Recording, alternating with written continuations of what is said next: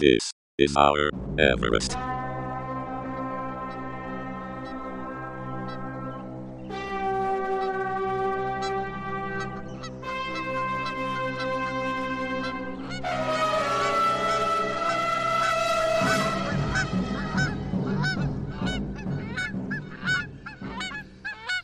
Greetings, culture vultures, and welcome to This Is Our Everest, the podcast that voted for Joe Biden. Did it? Uh, well, not not technically. Well, yeah, yeah. I mean, oh, yeah, it, It would have It done. would have done, yeah, obviously, because we're not maniacs. Although, actually, you know, this is OG TV viewing. What we're doing. yeah, we're getting. We, we, it, it's important that you don't start watching quite a lot of the videos that are on Yeah, YouTube.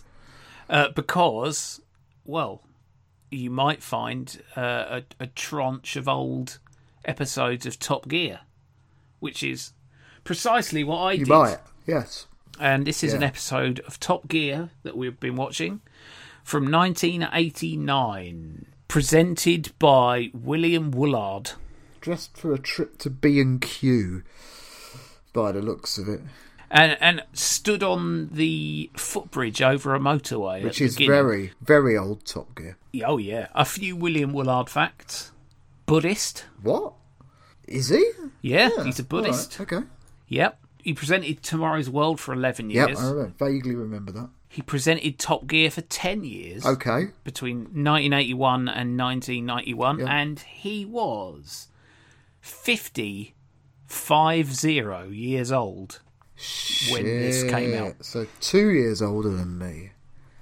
Yeah, Motherfucker. he's still going. He's still going. I attribute that to his Buddhist beliefs. so he'd be what? So he's what? Eighty now? Eighty-one. Uh, yeah, about Yeah. that. Blimey.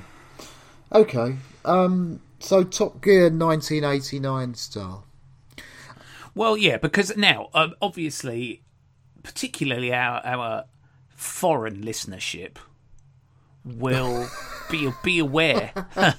yeah, will be aware of Top Gear, the international juggernaut television program, Yeah. Yeah. uh, and this is related to that. In term, I mean, this is like its dad, but this was when Top Gear was a motoring magazine program rather than Nuts magazine. Yeah. program. I mean, all television programs that run over a long time, or at least almost all, evolve, and uh, that is a natural part of keeping a long-running franchise going. Yes. But I don't recall. I was trying. I was thinking about this this afternoon, and I don't recall any other TV show that changed quite as much and quite as suddenly as Top Gear. No. Because I mean, Top Gear. Well, Top Gear was off air for a few years. yeah, and then and then it relaunched at double the length studio setting. yeah, Um, got it more or less got rid of all of the consumer yeah, and uh, you know car magazine style articles in favour of Jeremy Clarkson driving supercars around and being Jeremy Clarkson. yeah. I mean, I will refer you to a YouTube comment from underneath that video, the video, the one that we watched. And I quote, I didn't get the username for this one, which is a shame because I feel as if I, I feel as if I should give him a personal shout out. Um, and it reads as follows: Back when Top Gear was actually about cars and motoring, rather than a show about two gibbering gimps frantically tossing off Clarkson's ego under threat of a beating. I think that's quite unfair on James May. Um, I I don't particularly. I mean, the thing is that you know, judge a man by the company he keeps, and all that.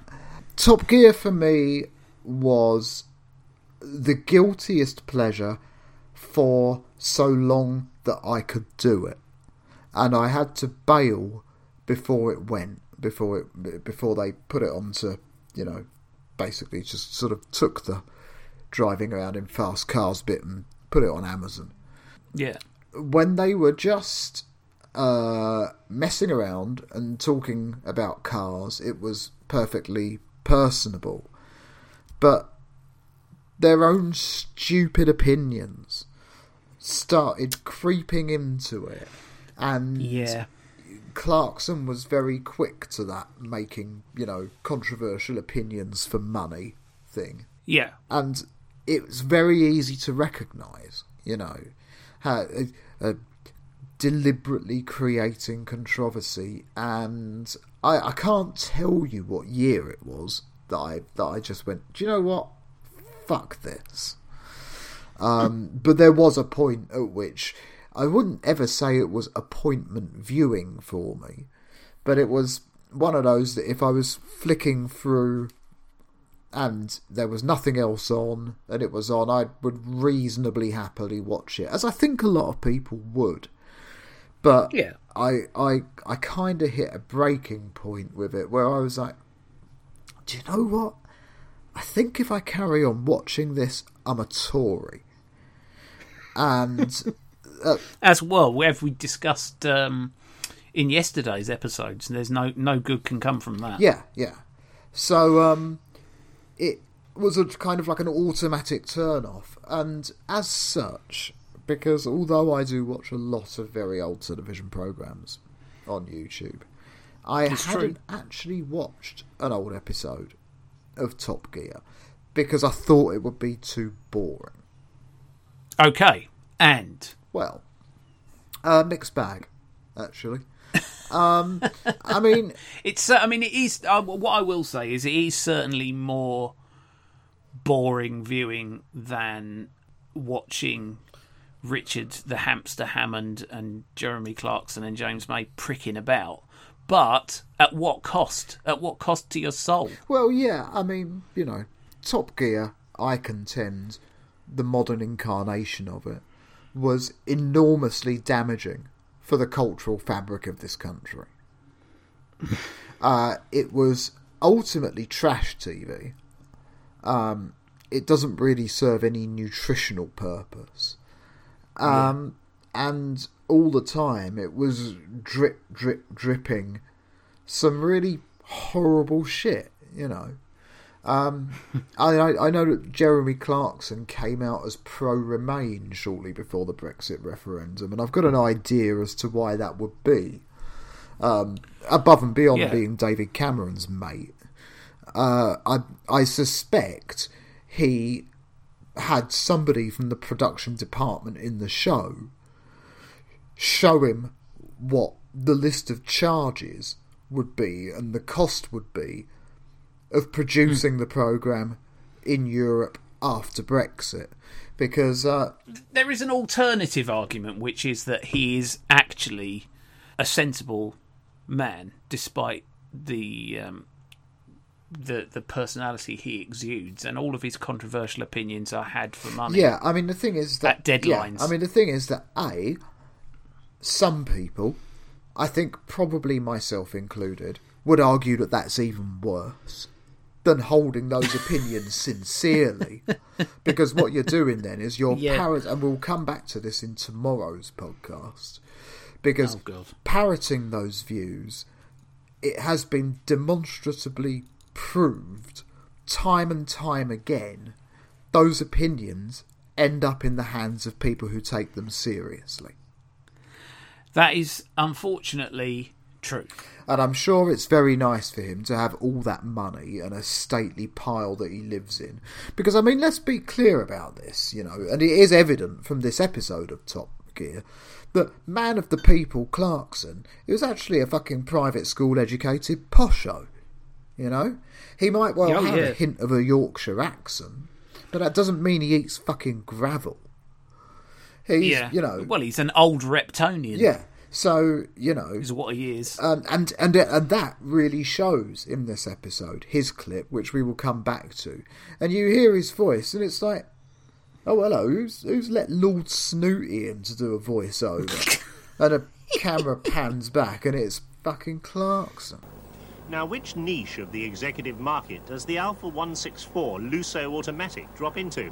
Well, it's for those with a generous budget at their disposal and a fleet manager who isn't too worried by the prospect of steep depreciation. Perhaps Saab have attracted more executives to their models, but there can't be many middle management transport budgets which will stretch to accommodate this CD version. Maybe it's moved above the market it was originally aimed at. A substantially cheaper choice would be the equivalent model from Lancia's Thema range, but not enough user choosers exercise their privilege to keep the Lancia importer independent. It's now firmly back under Fiat's wing.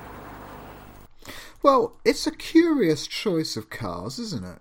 It is. It is really because I don't think that that choice would ever come up. I mean, in 1989, I think most fleet managers for company cars would have taken a look at that and then gone, yeah, we're going to get a big load of Vauxhall Cavaliers, mate. My dad had a Vauxhall Cavalier in 1989. Uh, he had about two or three Cavaliers in a row. He had a company car as part of his part of his, uh, you know, part of his salary. I think it would be a bit of a stretch to describe him as an executive, but he was a company director at the time, uh, and he had a Cavalier for a while. And yeah, it was Cavalier or Sierra that time.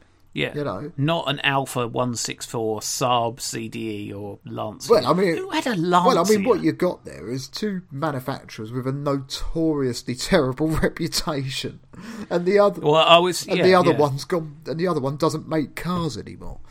So, uh, I was interested. I was interested that Chris Goffey noted that the Lancia came with a six-year anti-corrosion warranty. That made me laugh quite a lot because Lancia were absolutely notorious. Well, it was there was the for one disintegrating at the sight of anything. Yeah, there was the one at the start of the 1980s, and I think it was the Beta, perhaps. Don't know. I'm sure Yeah. somebody can come along Perhaps.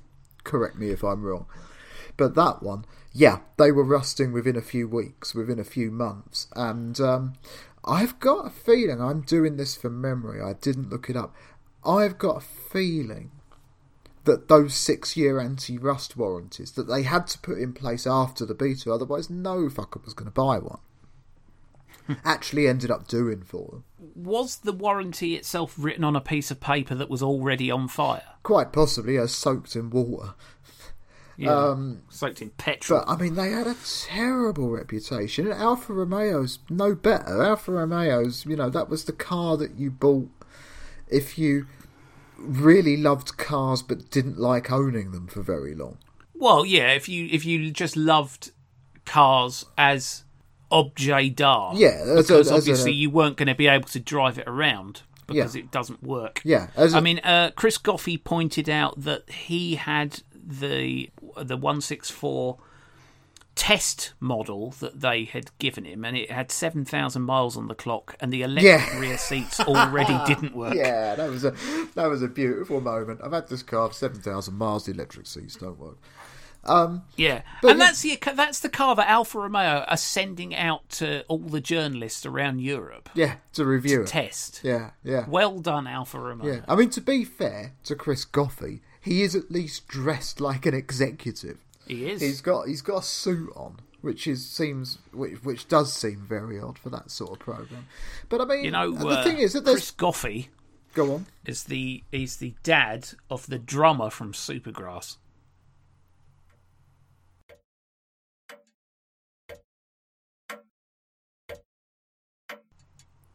So you know, Oh.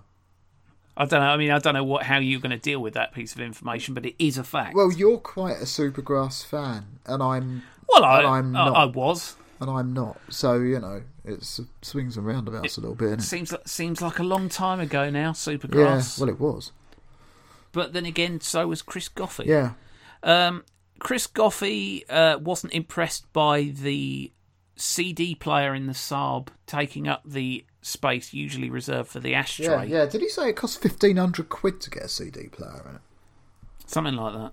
Yeah, I think, I think his general his general feeling was that the Saab was the more expensive car, but ultimately that was because it had been built properly. Yeah, oh, it was definitely the better car. I mean, the one thing that I would say, it was a Saab 9000, wasn't it?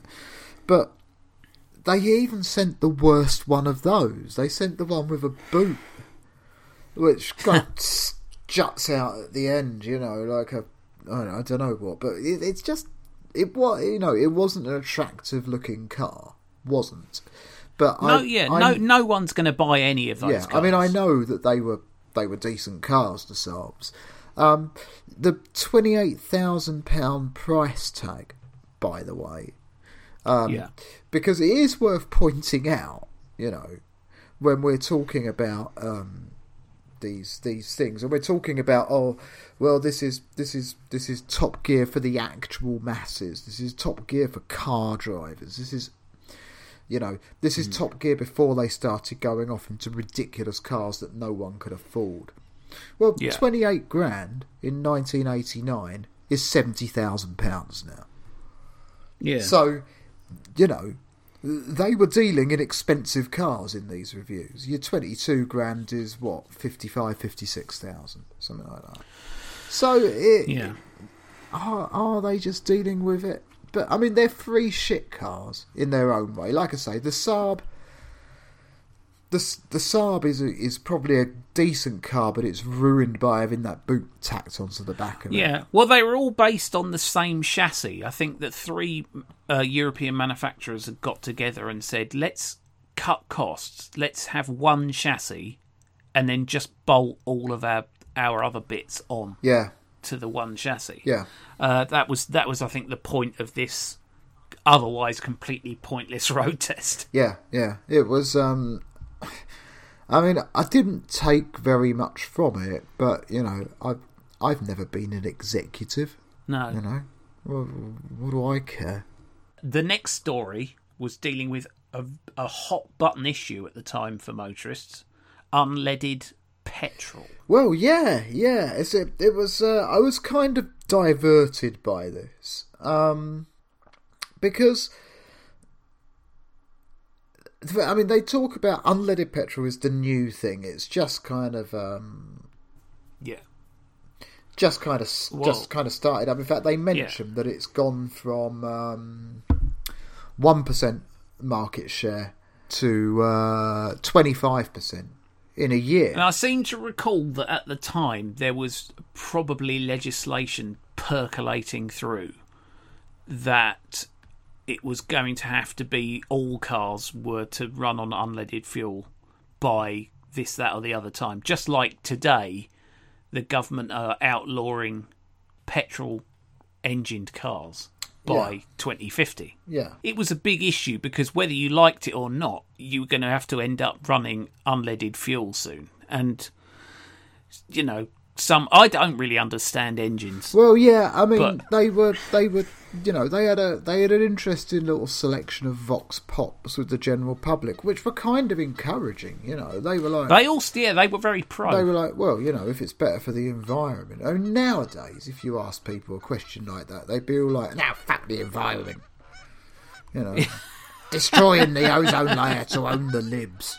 It's almost as if battle lines have been drawn by a slow drip, drip, drip of opinions of some sort. Yeah, over that in, people on television. Yeah, that intervening 31 year period. Somehow, somebody, somebody or others got into their heads and gave people. And the thing is, the people that are, you know, pricks about it now are the kids of the people being vox popped in that thing 31 years ago. it's true. Do you know what I mean? It's a pity that uh, the lead in the petrol didn't render them all completely infertile. Yeah, well, you know, we we we we, we can but hope, or we could have, you know. But um, I was also interested, but interested by the price of petrol. Um, okay. So, I mean, what would you expect petrol to be in in comparison with then? You know, what would be your? Um, well, I mean, this. Do you think it would be cheaper per liter, more expensive per liter, the same per liter? What, what do you what do Um, you think? Well, I would probably think when is it? 1989. Nineteen eighty nine, So this is pre Gulf War, pre Gulf War, yeah. but only just pre Gulf War. Well, a couple Uh, of years. Oh, you would you would think that it would be cheaper. Um, well, a litre of petrol in Okay. they, they had two prices on the pump and I think this was for unleaded and super unleaded.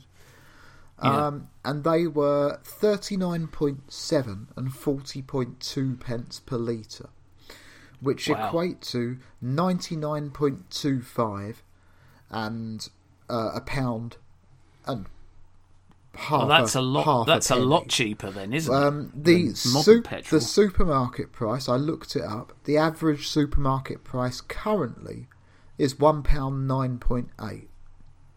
So Hmm. it's about ten percent more expensive than it was in 1989, which I think, you know, for all the damage that it they does to the environment and for all the clogging up of town centres and clogging up of roads and motorways and all the inconvenience that cars actually cause just by existing and being on the roads, I th- I think that's quite a good deal. Especially when you consider that yesterday in the podcast we established that Kentucky Fried Chicken is forty percent more expensive Well, yeah, than it, yeah, it used yeah. to be. I'm still angry about Um, that. I'm, I'm not surprised. So if if you want to get value for money in 2020, you're best off drinking petrol and driving rather and, dri- than eating chicken. and driving as far away as you can from KFC. In 23 years, Beaulieu Auto Jumble has grown from something very parochial and afternoon tea-ish into something absolutely vast. Predictably, only the Americans do it bigger, and they probably wear brighter clothes too. Over 45,000 people are going to come here this weekend. Traders, enthusiasts, junk hunters, eccentrics, and of course the inevitable cowboys. It's reckoned that over £3 million pounds is going to change hands. An auto jumble is somewhere people come to buy and sell and swap anything to do with motoring. That means pretty well everything from a Sunbeam track rod end to a fully restored Mark II Jaguar. Clarkson. Yeah, Clarkson visiting the Beaulieu Auto Jumble, which is basically a jumped up jumble It's a car boot for sale for cars. car is what it addicts. Yeah, and I, I Um, would I would much rather have gone to that than see Jeremy Clarkson report on it because I mean all I've got written down for this section is Jeremy Clarkson is just such a dweeb. Well, there's a certain amount of cynicism to it. But I mean, as as later Top Gear has established, Jeremy Clarkson is not a handy man. The idea of going to an auto jumble to find an old, you know, drive shaft for a car that he's restoring is never going to come up for Jeremy Clarkson. Yeah, yeah. I mean, He'd just send his houseboy out to do something. yeah. I mean, I this thing at Beaulieu, um, they said there were what fifteen hundred stalls, and that's Yeah. too unwieldy. That's too big.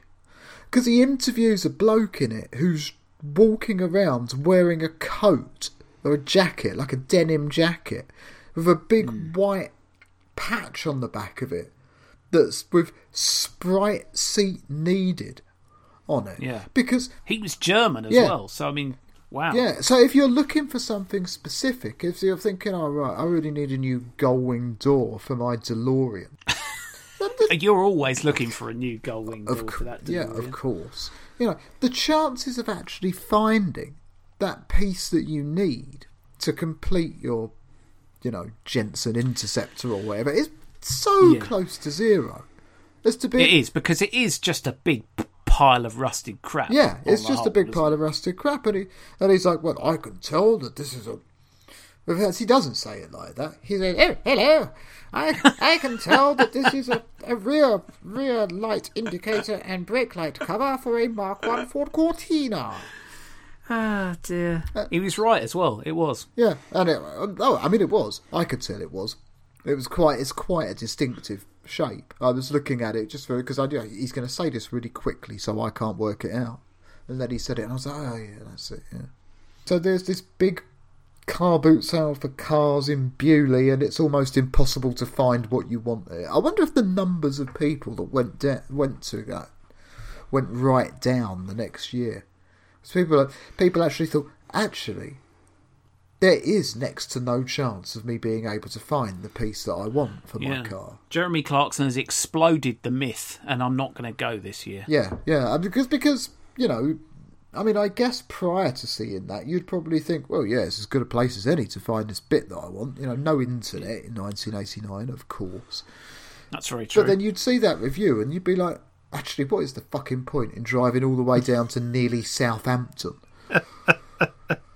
to spend a to Yeah. spend a whole day walking around what looked like this unbelievably packed and busy place car boot Yeah, sale yeah. thing? No fucking chance of finding any one particular thing, none whatsoever. The final piece in the program, an old Top Gear standby, get Tiff Needell to drive a fast car around. Yeah, and it's a Ford Sierra Cosworth that he's driving, the armed robber's favourite. Well, I mean, specifically, it's a, a Group A Yeah. British Touring Yeah. Car Championship touring Well, yeah, but it's version. still yeah, An armed robber would love to have yeah, one of those. it's still you know. I, uh, I mean, we, we between us have watched a lot of old episodes of Crime Watch on YouTube. A lot. Yes. In fact, A lot. We've probably watched all of them now, haven't we? I would have thought. We're, I would say that between us, we are We've- encyclopedic in our knowledge of 1980s to 1990s crimes. Yeah, yeah, yeah, yeah, yeah. I can spot the year from Sue Cook's haircut now. I again, I'm not really. I wasn't really interested in it. See, the thing about motor racing that always gets to me is that the cars never look as if they're going fast enough.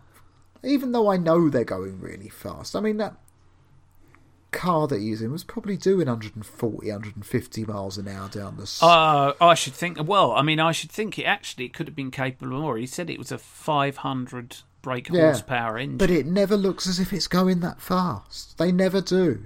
And it didn't on the in they quite a lot of it was shot from the inside and it didn't you know That's because of the skill of the driver. yeah I don't, which is but you know I- what I What, will what say I need to do is get an unskilled driver to, and then it will look like it was going fast. yeah but what I will say is that fair fucks to them because at least they've got an actual real racing driver which Yeah. modern Top Gear had to kind of bring one in. You know, they uh, they had that geezer who used to do the lap for them, and um, The Stig. yeah. So Yeah. you know, at least they had a real racing driver being a real racing driver and telling you actual racing driver things, and that Well, I yeah. suppose in its own way is um, is And indeed, actually, this dovetails in with the thing that will stay with me from this episode. There was footage of Tiff Needell winning a race in that car the right? previous season. Oh well. Uh, I, I never knew that Tiff Needell had actually won a British touring car race. Yeah. I am aware of I'm aware of the career of Tiff Needell, but I've always thought of him as sort of a a- journalist who races cars rather than a racing driver who is also a journalist. I think his viewpoint is reversed on that. But Well, yeah. um, I mean, I, the, the, I I have a vague recollection of once having read his Wikipedia page yeah. and finding out that he was more of a motor racing driver than I thought he was. But that's Tiff- Tiffany Dell has started a Formula One World Championship Grand Prix. yeah. So um, my my the the viewpoint that I had on him and that I have had on him for some time was that he was a kind of journeyman racing driver. You know, No. which is fine. You know, not everybody can be Michael Schumacher or you know Lewis Hamilton. You need the other drivers to give that race some context. And if he was a, you know, plodding along, making a bit of money here and there, doing it, doing his races in all these different types of car, then you know, fair fucks to him. So I was quite, you know, that that that it pleased me that they've got an actual racing driver on there. Yeah, it was quite a uh, it was quite an informative piece, but it was very much a piece for people who didn't really know anything about touring cars and what they did. It was a bit dry, like the rest of it. It was a bit. It dry. was a bit dry, but then again, and this is it. This is this is what it fundamentally boils down to. It was a bit dry, but it probably covered more different topics pertaining to actual motoring. Well, yeah, yeah. in, it was in a, 30 it minutes was a- than it managed in a whole series of hour long programs. Yeah, it was a program about cars for car drivers. True You enough. know, and that's fine. Isn't that what you want? Well, they haven't really got one now, have they? I can't think. Of, I mean, I, I haven't seen the uh, the n- new model Top Gear with what is it? Chris Harris, Paddy McGuinness, and Freddie Flintoff. No, I mean, why? Why would you?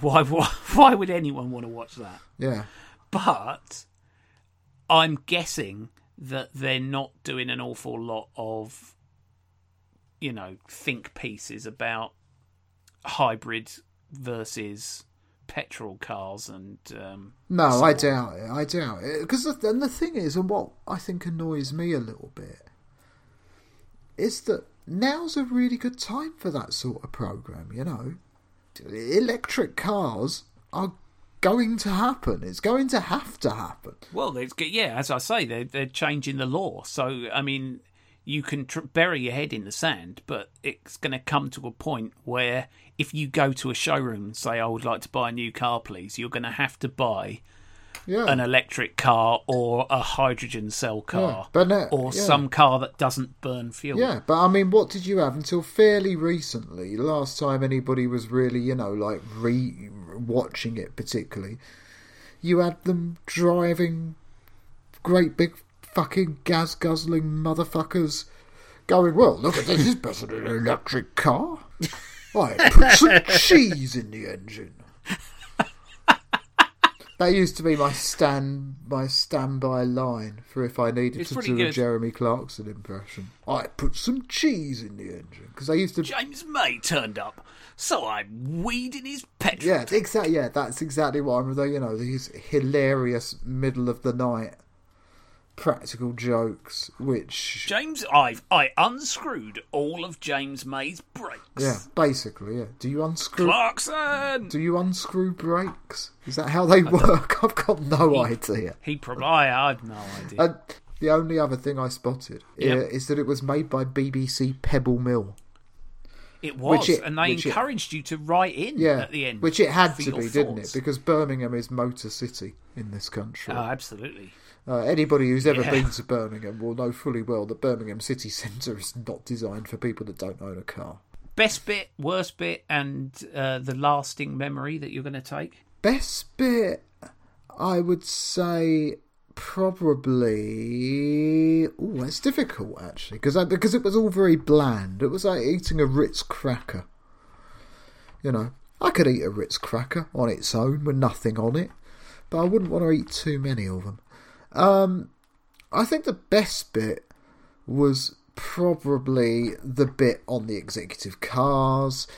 Um, in particular, the bit where he said that the seat wasn't working. Actually, Yeah, that that was one in the eye. Wasn't now it? I now I think about it and go back to it. I'm like, oh, actually, yeah, that was really funny. um, The worst bit um, is the old Top Gear theme music, which I, I get it. You know, the new Top Gear theme music was all kind of like you know, sort of alpha male and masculine and all the rest of it.